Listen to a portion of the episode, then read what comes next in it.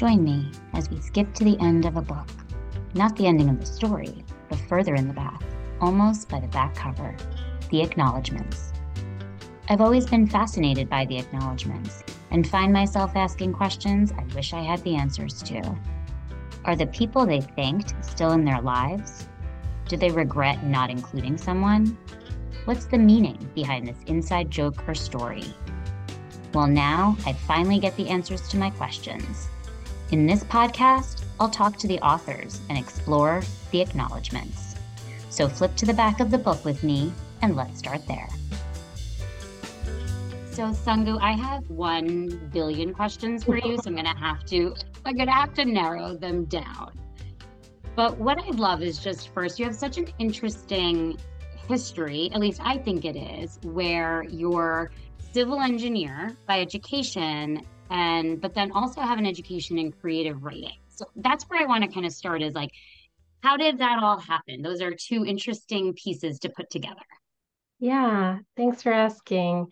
Yeah, I think growing up, I always loved writing in the humanities, but I was geared towards a, a STEM career. I had gotten into the Cooper Union when I was in high school, which was a free school. So it was really hard to turn down a free education. And I would often say that's the reason I went there, but not the reason I stayed. And so I had a civil engineering connection in my family, and it's, part of the book too. Is my grandfather was a civil engineer who worked in Burma for the British before quitting to join the freedom movement in India. And they, my father grew up, he was the youngest of 13 children in this sort of like utopian experiment of sort of voluntary poverty, spinning your own cotton. My grandfather became a water diviner and was developing wells for the local villages. So I had heard this story, but I never met my grandfather. And he was, he died when my dad was only 16. So it was a bit away. But, but there was always something about that too. If there's a little bit of a connection. And I was always interested in environmental issues. And so like my focus was leaning that way. And for a long time, I was like doing civil engineering, whether in school or in practice, but finding other avenues to work on like animal activism or writing. And yeah, it was just like a series of different events where in college, I read a book that set me off on a different journey. It was about chimpanzees who acquired American Sign Language. And I did a summer program there in Ellensburg, Washington. And that sort of opened my eyes to the ways chimps in the wild were being harmed. And when I, when after I got my first job out of grad school in engineering, I learned that there was a primate sanctuary in Cameroon that was looking for someone to help with like water supply issues. So that was like a way for me to try to apply some of my engineering to like my animal interests. And when I came back to the States after that, a couple of things happened. Like a year later, like my father passed away. And I also found this activist magazine in New York City called Satya, and which was just like a really wonderful like publication that combined sort of animal issues, environmental, social justice, made all the connections and they had asked me to write about this Cameroon sanctuary. So I wrote my first article for them. And then a year later, I quit my engineering job to join them. And then the publication was like a dream job, but it had closed a few years later. And at that time, I was trying to figuring out what I wanted to do. Do I want to do engineering? Do I want to do writing? And I ended up pursuing an, a creative writing MFA while working for the city of New York on water supply issues. So, in some senses, it was like one thing led to another, and a lot of things were all the things happening at the same time. But I do think they're more related than not the science and the writing in terms of both being storytelling. And I was thinking about this recently, and maybe the difference is in like more technical stuff. There's like a precision of language of trying to convey like one particular meaning. And i think in my writing it's i want to hold like all the meanings in, in the work. So i think there's like a little bit of attention but but in terms of the big picture and the micro and how they both work together and how they're connecting a lot of different things i think there are similarities between the work i did in engineering and writing the differences too. I think what's actually cool about that combination is also that it gives you the opportunity to take some of the things you're clearly passionate about, even as it relates to animals, that and put it in a way maybe that people can connect with more. So you're not just talking from a very um, scientific perspective, perhaps empathize and feel emotion in a different way. And sometimes that's the thing that makes someone get to that point where they're passionate about it and want to support a cause. Yeah, absolutely. Yeah. So it's interesting you talk about your grandfather as part of the freedom movement because my grandfather was as well. Wonderful. And so that's an interesting connection there. And I got to know him a little bit once he was much older from that. And it's funny when I think of my memories of him, it wasn't this tremendous man that was part of all of these such important movements and was imprisoned for his part in the freedom movement, but just as my grandfather, when yeah. someone who had actually started the, I think it was actually maybe his uncle had started a library in the small village they lived in. And my grandfather was also a doctor and would take those that lived in poverty and not charge them and all of that. Yeah, yeah. It's just interesting that there's all these parts of people. And I, as a child, I didn't know that he was part of this tremendous movement because he had all these pieces to him. Yeah. The other part that's so interesting that you're talking about is I just I'm so fascinated is your work in the with the chimpanzees and within these rescues. What's something like if you had to kind of summarize like a thing that you took away from those experiences, what would it be? It's one of the most extraordinary things I've ever done in terms of taking care of baby chimpanzees. It's it was like such an honor and a privilege, but it's also like the circumstances which brought them to me were really tragic. In Cameroon, oftentimes the bushmeat trade there, where chimpanzees are killed and sold as a delicacy product, is very much tied to deforestation and logging. And the baby chimpanzees who were in my care were orphaned. So it was really sort of tragic circumstances. But being able to care for them and to see them start to form new bonds who are going to be like their family for the rest of their lives was pretty remarkable and just how they're processing the world and each of them is like completely unique individual with their own preferences and needs and seeing just yeah how their minds are working and processing it was was an honor. And like i think also it's amazing to have the opportunity also to like wanting to see them in the wild live free in the wild because as as wonderful as so many sanctuaries are, I think they're still struggling with the fact that it's still a sense of captivity and captivity is really hard. and, and the ones that I work for were really great in trying to give the best lives, but there is a long-term trauma that these animals experience. And so it's both wonderful to see them recover, but also it's not an easy road for most of them. Like us. Yeah. It reminds me, I don't know if you've read The Penguin Year no. So it's this gentleman that was is a wildlife videographer and he spent a year in the Arctic videoing and being there with the penguins and it was kind of like it reminds me of just this because I was like, oh my gosh, what an incredible experience for him. And was, but then what I thought he was able to do so beautifully was also talk about it in terms of climate change and what's happening to the penguins and how they're living. And it was so educational in that way. It comes back to that, right? Because I felt like emotionally connected then to yeah. it. Yeah. I think that's so important to tell those stories that like you're telling and that he was telling because that's sometimes as close as someone like me is going to get to it. And speaking of animals, so tell me more about the Literary Animal Project. Yeah, sure. So it just started and it was a project. I got some funding from the Culture and Animals Foundation. And I'm hoping for it to be a sort of habitat to have these conversations that discuss sort of all the ways in which animal lives are portrayed on the page and both like the ethics and the challenges of it. And so I really appreciated the examples you've said so far too. And these questions of like, how do we write about animals on the page?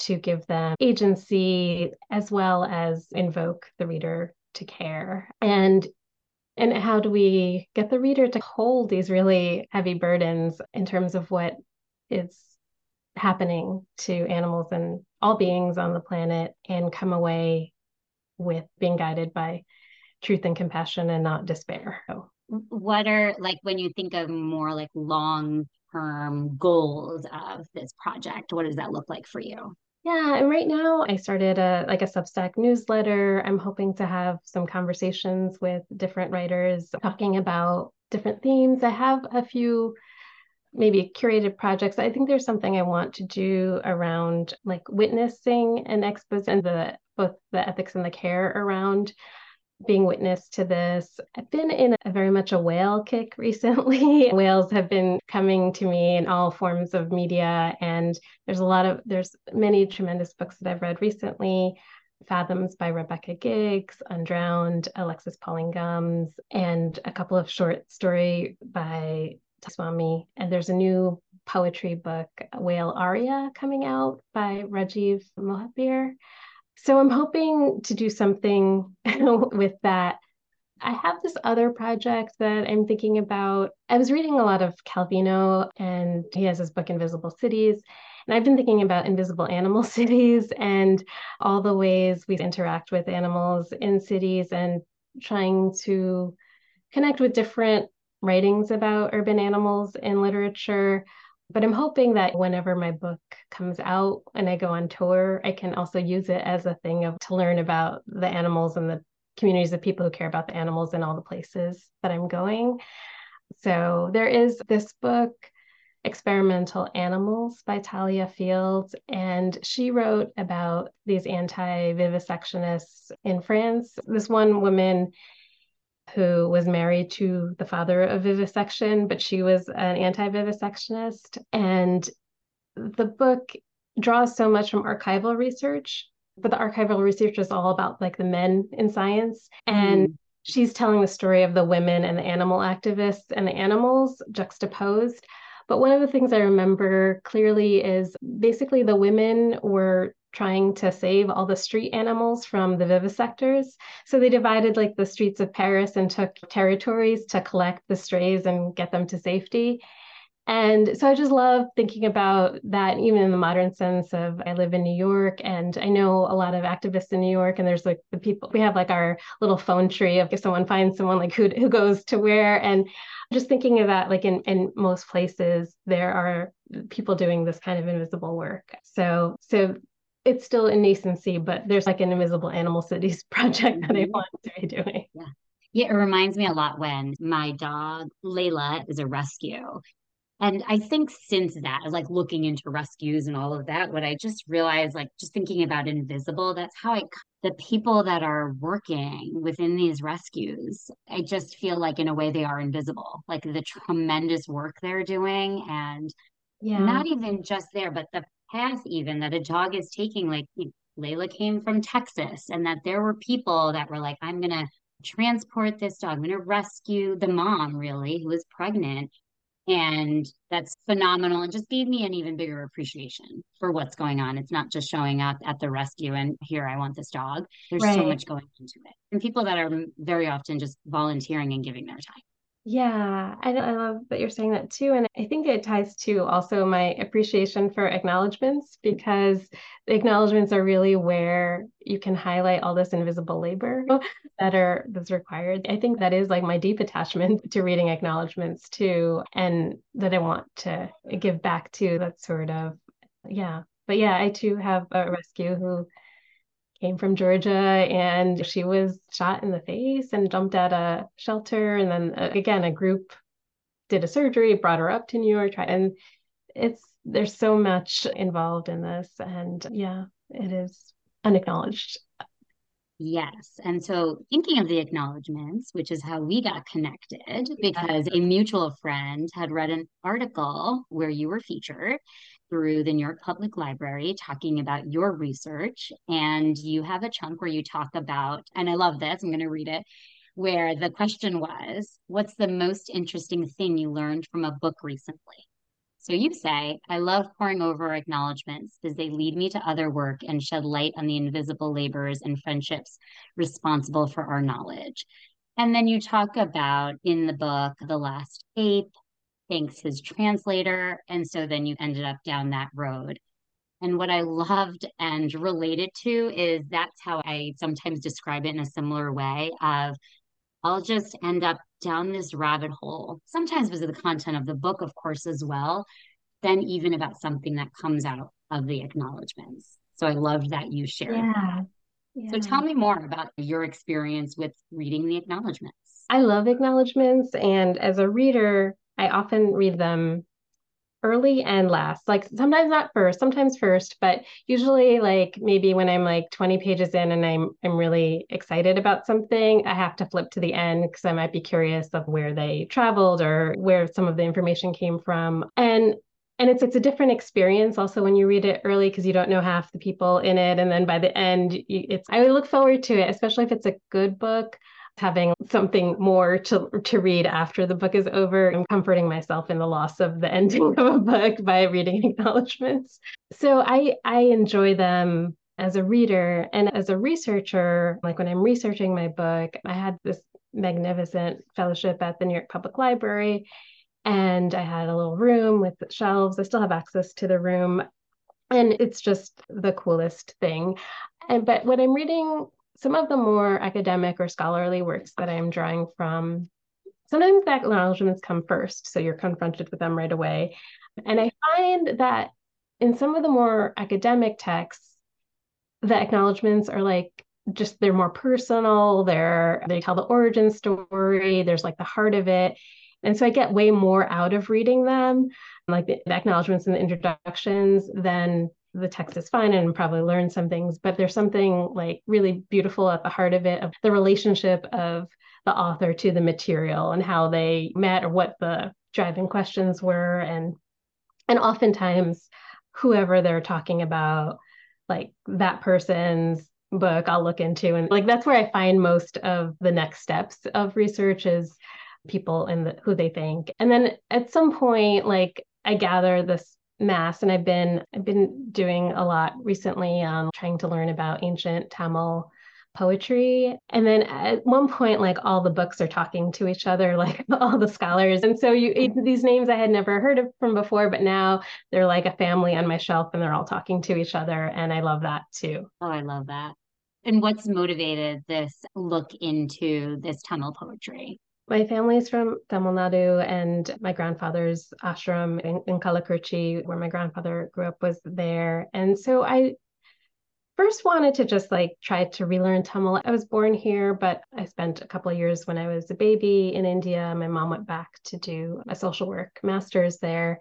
So my first language was Tamil, and then I came back here and it was pretty much displaced. But I thought it would be helpful, like just to have it in my subconscious while I was writing. And then I found a bunch of different things that led me to the Tamil poets. So I was taking Zoom lessons with my Tamil tutor. And I had another, I've had a couple of just good mentors in the in in different fields. Another friend had sent an excerpt of my book to her father who reached out to me to offer dowsing lessons, water divining lessons. And so we had started, and he had also asked me about Tamil poetry. I was telling him my interest. And I have another section of my book, which comes from time I was in Rwanda, and I had a excerpt that was in Kinyarwandan that I needed to get translated and I, it was in a journal that I carried around since 2005 that I just got translated. And my translator was also telling me about the similarities between Indian languages and African languages, and a book that blew his mind about the philosophies that I requested on my shelf in the lab. And and it all was like making sense too, because they all were pointing to these early mythologies of like a lost continent between India and Africa and mm-hmm. Kumari Kanda and or it was like Lemuria where the lemurs had a little bridge. But so I think there was just it was just all roads were leading me to this place. But then when I started getting into the poetry, what really excited me was a lot of the philosophy that I'm still learning But it seems as though like the there's such a connection to the natural world and it's not like a separate thing.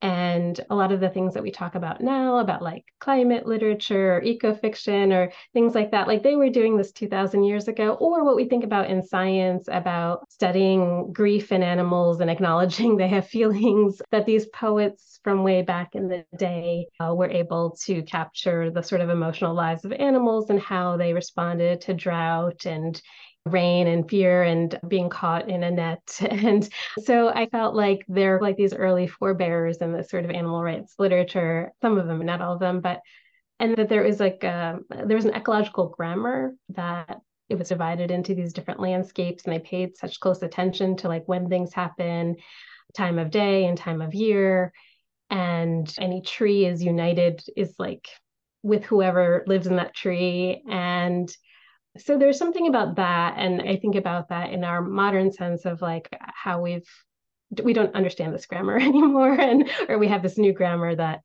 might be more vulgar. Yeah. that so i don't know. It, it was just really helpful and i think the poet poems are divided into these two categories which is called agam and puram like inness and outness or but i think they did both and i'm interested in both like that sort of inner world and the outer world and how we're reconciling with both so i think they were giving me language for things i'm thinking about now with inner and outer grief and this connection to this landscape so I don't know. I've been fascinated, but I'm reading all the commentaries in English. My Tamil tutoring is very basic, and I'm still like two year old, but, but I'm trying to have the sophisticated literary scholarship as well. What's I think what's really cool about what you've done, and I'm even like considering for myself now, like how am I doing this or am I not taking the opportunity to? Is you've taken all of these like facets of your life, like your interest in animal welfare and your civil engineering and your writing and your background, your your heritage and your family, and pulled, pulled it all together for one path, which is just so cool.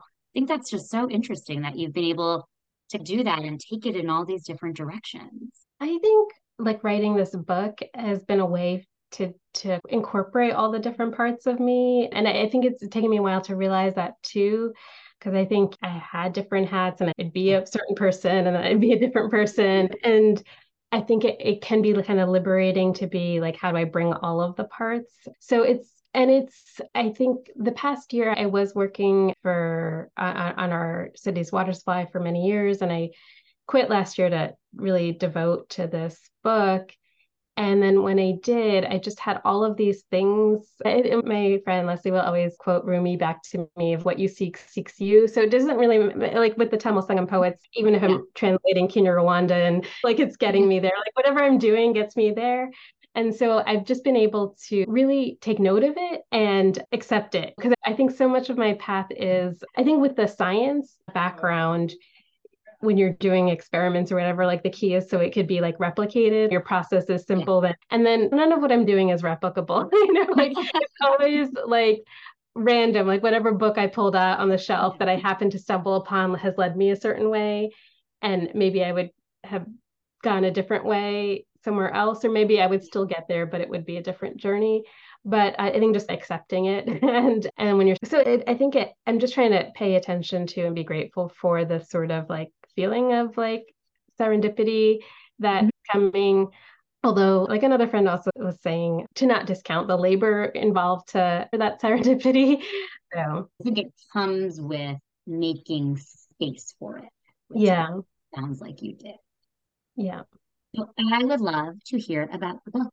So governing bodies. Tell me about it. I'd love for you to read a part of it. Tell me when it's going to come out all of it. Great, thank you. So I've been calling this book Governing Bodies a catena, which was a word I learned from a subtitle from one of the books on my shelf at the library. It was a book that was a vegetarian history anthology of vegetarian thought, the ethics of diet. It was called a Catena of authorities deprecatory of the practice of flesh eating. But the word catena is a chain of linked texts. And in soil science, it's a series of soil layers down a slope that each are distinct but connected. And when I saw that word, it was also something that sort of triggered if I have all of these sort of disparate things. And I know in my heart of hearts that they're all connected, but they're also, you know, they're not the same. So it's like I'm doing all this work where I am uncovering a lot of variations of themes and they're similar, there are they're different, but they're connected. And so that was a helpful frame.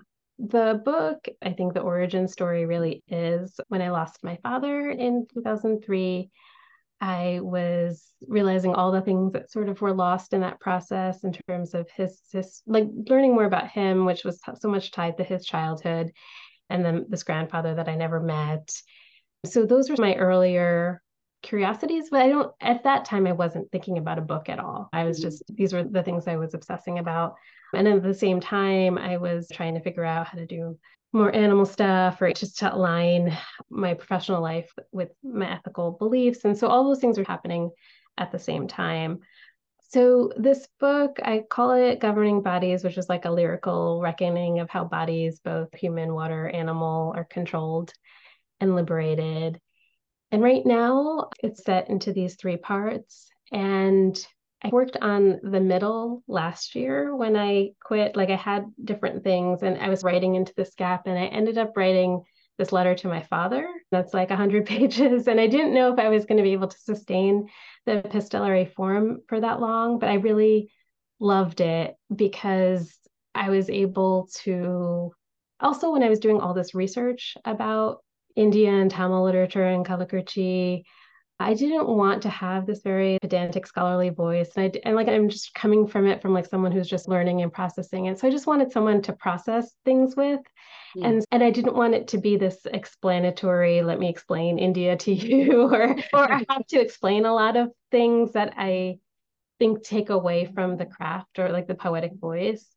And then I realized like maybe my first part, which I'm going to read from now, right now it's just written. I think it might be shaped towards orienting towards my grandfather.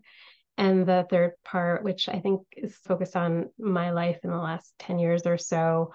And I might be orienting it towards a future me.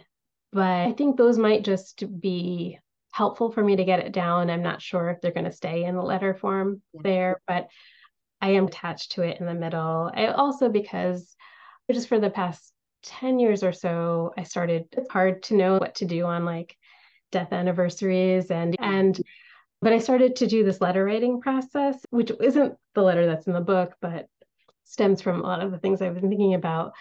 But so I just felt like it was very organic for me because I did have a letter writing process already to my father. And it was something I really looked, it was just something I felt good about doing. And his birthday and death day are so close. Mm-hmm. So it was just like a good, like a thing I like to do. But so, yeah, I think as you said before, like I'm trying to combine all these aspects of my life in this book. And it is being published by Milkweed Editions. I don't have a publication date left. I'm still working through another draft. And then the way these things go, it's like a year from then is when it'll be out. So yeah. likely 25, 2025. But I've been enjoying the process. So do you want me to read from I can read a little bit. I would love that. Great. So I open with this. What you must understand is that when I tell you a story about my body, I cannot separate it from a story about water. And a story about water is also a story about family. And a story about family is rooted in the earth. And when I tell you about the earth, I must tell you about elephants and chimpanzees, cows and chickens, coral and trees, what harms one body harms all bodies. Like tributaries to the same river, our stories are entwined. The Irrawaddy River in Burma is named after the mythical multi-trunked white elephant Airavata, whose name is derived from the Sanskrit word Iravat, one who is produced from water. My family history is a story produced from water. If I were to trace my grandfather's engineering career, I'd follow it down the Irrawaddy River, if I were to trace mine, I'd follow it from the streams in the Catskill Mountains through aqueducts and tunnels to New York City's pipes and faucets. My experience is also in the Yosemite Valley, Sierra Nevada snowmelt that gravity carries to San Francisco. It is on rooftops and in rain barrels in Cameroon, in buckets in the Sanaga River. These lines of Alfred Lord Tennyson were passed down in my family from my grandfather to my father to me. And out again I curve and flow to join the brimming river, for men may come and men may go, but I go on forever. Tata, my paternal grandfather, worked for the British in Burma before moving his family back to the southern in, to southern India in the 1930s to pursue a life of activism in the Tamil Nadu town of Kallakurichi. This was my grandfather's attempt to practice nonviolence while the society around him was teeming with oppression from both colonialism and the caste system. Tata traded in his civil engineering post and became a water diviner to develop wells for communities previously denied access to water. Water and sanitation were closely linked to social justice. My father, the youngest of Tata's 13 children, was born into this utopian experiment in Kallakurichi. Revolution began by learning to spin. The children all wore homespun khadi clothes. Education was learning the landscape, climbing trees, drawing water, and reciting poetry. My father grew up studying Sanskrit and English in addition to speaking Tamil at home. Each day he copied a page of the dictionary by hand and memorized Shakespeare, Tennyson, Goldsmith, and others from a poetry collection Tata gave to him. My father gave me this worn copy of memory work and appreciation so that I too could recite the same poems by heart. This book of British verse was the only physical artifact passed on between our three generations. I have never met my grandfather, but found it curious that Tata, who quit the British in Burma to join the freedom movement in India, showered his children with the oppressor's literature. But I later realized that relationships are complicated and perhaps non cooperation need not apply to poetry. When I was 25 years old, I recited those lines of Tennyson to my father at Good Samaritan Hospital in New York, where I was born. I didn't know he was going to die or if he heard me. My father left the world in the same place I entered it. Thank you. Oh, it's really beautiful. Thank you. Uh, like a few things came to mind, like hearing the beginning part about the connections to water and all. It, you know what? I went on a webinar once and they were how you can be happy. Which is such an odd topic, I realize. But one of the things was about living in a state of wonder. And I loved the concept of it because it was like you get pulled into the everyday of just life. But then coming out of that sometimes and just being like, look at this world around me and being in this part of the whole world and the connection around everything. So that's what that reminds me of. And I love how you're talking about relationships. And I realize this is an audio thing, but I know you can see me uh, getting teary. So you talking about reading to your father in the hospital. It just was powerful for me because I, I lost a friend recently. And the last time I saw her was in the hospital and reading and words were such a big part of our relationship. And mm. that was what I did too. I took a book, The Paris Bookshop, I believe it's called, and I started reading from and have the same hope that she heard me reading to her as well. So that's meaningful to me that those words were also something that connected you and your father and your grandfather actually in this case. Yeah, no, thank you for sharing that. It's so beautiful and meaningful me for me to hear too. And when you're talking about writing this letter, I was thinking actually her birthday is actually coming up and you were talking about mm. what to do around those time frames that are significant and I think that's such a lovely way to communicate my thoughts even if they're just a letter to her that no one ever sees. So, so thank you for that. No, I, it's felt really like wonderful to do and the letters I was I would just write them and not look at them. Like I wasn't looking to publish them in that sort of way. And then this year on my dad's anniversary, I was trying to figure out what to do because I now I have like this 100 page letter that and my friend told me about this app called Speechify, which you can listen to your text in different voices. So there's like a Snoop Dogg and a Gwyneth Paltrow voice. and there's like an Obama like voice. It's called Mr. President. And, but there is a woman who can read it in like a Tamil voice. Yeah.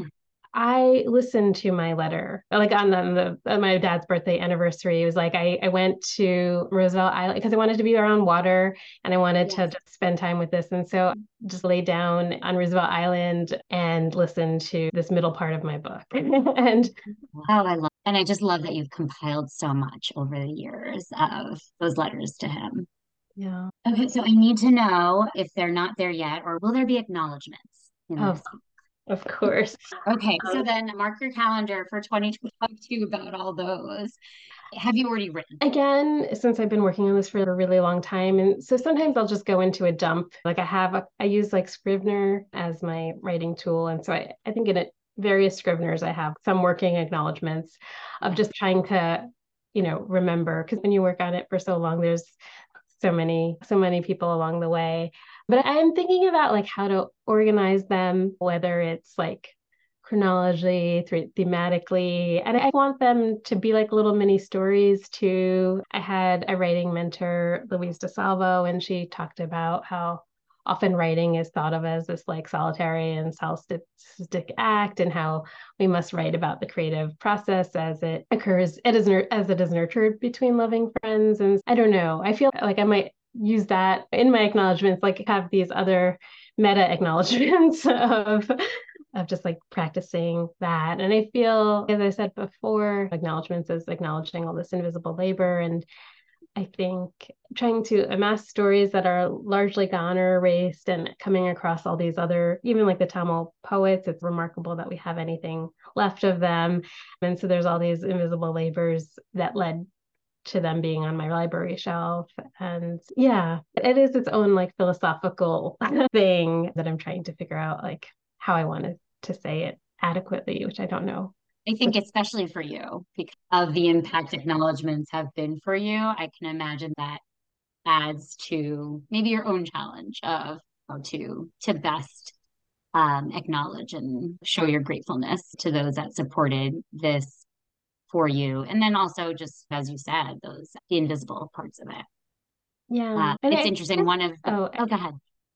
I have another acknowledgement story is my book is being published by Milkweed Editions and I had the mm-hmm. backwards approach to getting a book contract where normally you get an agent and then they shop it around and and I think it was really hard for a book like mine to no one knew what to do with it and they're like it's too much going on in here and can you just focus on this and that approach is harder and it happened the other way where a friend had nominated me for this Aspen Emerging Writers Fellowship. And one of the judges was an editor at Milkweed who read like 10 pages. And she reached out to me. And it was like the kindest letter because she was like, I love how you're pulling in all the things and you have the family and the water and the animals. And like she loved all the things and wanted more of all the things where everyone else was like wanting to be me to be smaller. And so that felt really good. And i was then like googling her and she was like i think would be a good fit. And i was googling her and then i just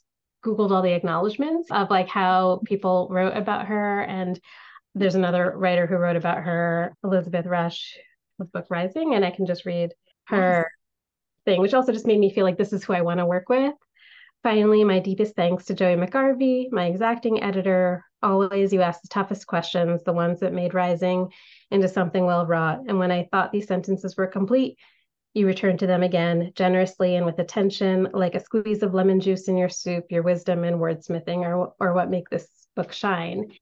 And I just loved, like, she's filled with people acknowledging, talk about invisible labor. So that was like reading acknowledgments was also part of finding my publishing house. I love it. I love that too because in articles I've read about writing in the acknowledgments who maybe don't feel as strongly about the impact of them, or everyone's just going through and always saying thank you to their publisher, editor, or such, just because they have to. Yeah. What I love about that is it was just it was so real. Like it yeah. does actually show the impact and connection between a writer and their editor and their publisher and all of that. So I yeah. love it. Yeah and it, yeah it's more than just like the pro forma thing and that's what yeah. i just thought people would just write paragraphs to her and and so what i don't know if you're reading rising right now but what is what's on your next read or what are you currently reading right now what do you like to read sure i'm reading a couple of things for the literary animal project i just went to a virtual book talk about this book, The Creative Lives of Animals by oh, Carol Gigliotti. Yeah. There's also another woman. This book is an academic book by Duke Press Indifference um, by Naisargi Dave. I had interviewed her a few years ago.